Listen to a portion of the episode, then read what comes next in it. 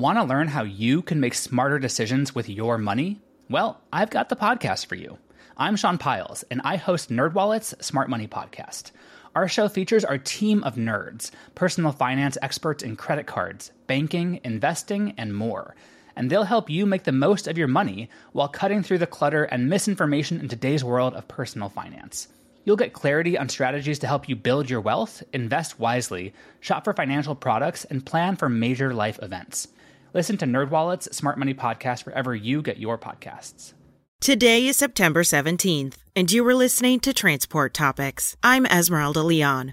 Fleet managers are finding that healthy, happy drivers are one of the keys to business success. Stephen Kane, president and creator of Rolling Strong, explains that driver health starts with, quote, learning about yourself and being vulnerable enough to listen to somebody that knows about health, end quote. Hear more in our latest Road Signs podcast at ttn.ws slash roadsigns66.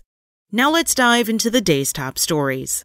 The Federal Motor Carrier Safety Administration is undergoing a medical review of recently recalled CPAP machines, commonly used by drivers that have been diagnosed with sleep apnea. According to the voluntary recall posted by the U.S. Food and Drug Administration, the machines put users at risk of chemical and debris exposure. The machine contains foam components that are included to reduce noise and vibration, but have been found to potentially break down, causing the machine's users to swallow harmful particles. The recall is registered as Class 1 one, the most serious of recalls.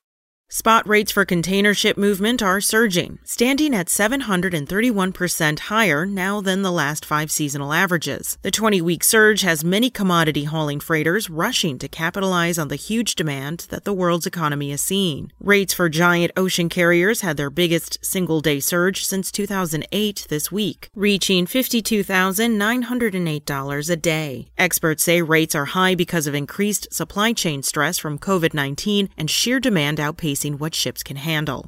FedEx Express recently outlined the company's objectives related to electrifying vehicles. FedEx, like many other trucking companies, is looking at ways to adopt zero emission standards and cut down on its carbon footprint. FedEx Express aims to be zero emission carbon neutral by 2040. Managing Director of Global Vehicles, Russell Musgrove, said utilization of electric vehicles will help the company get there. FedEx Express has been dabbling with electric vehicles for more than a decade. That's it for today. Remember, for all the latest trucking and transportation news, go to the experts at ttnews.com.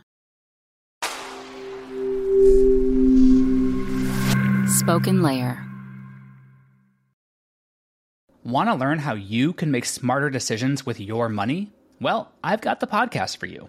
I'm Sean Pyles, and I host NerdWallet's Smart Money Podcast. Our show features our team of nerds, personal finance experts in credit cards, banking, investing, and more. And they'll help you make the most of your money while cutting through the clutter and misinformation in today's world of personal finance. You'll get clarity on strategies to help you build your wealth, invest wisely, shop for financial products, and plan for major life events. Listen to NerdWallet's Smart Money Podcast wherever you get your podcasts.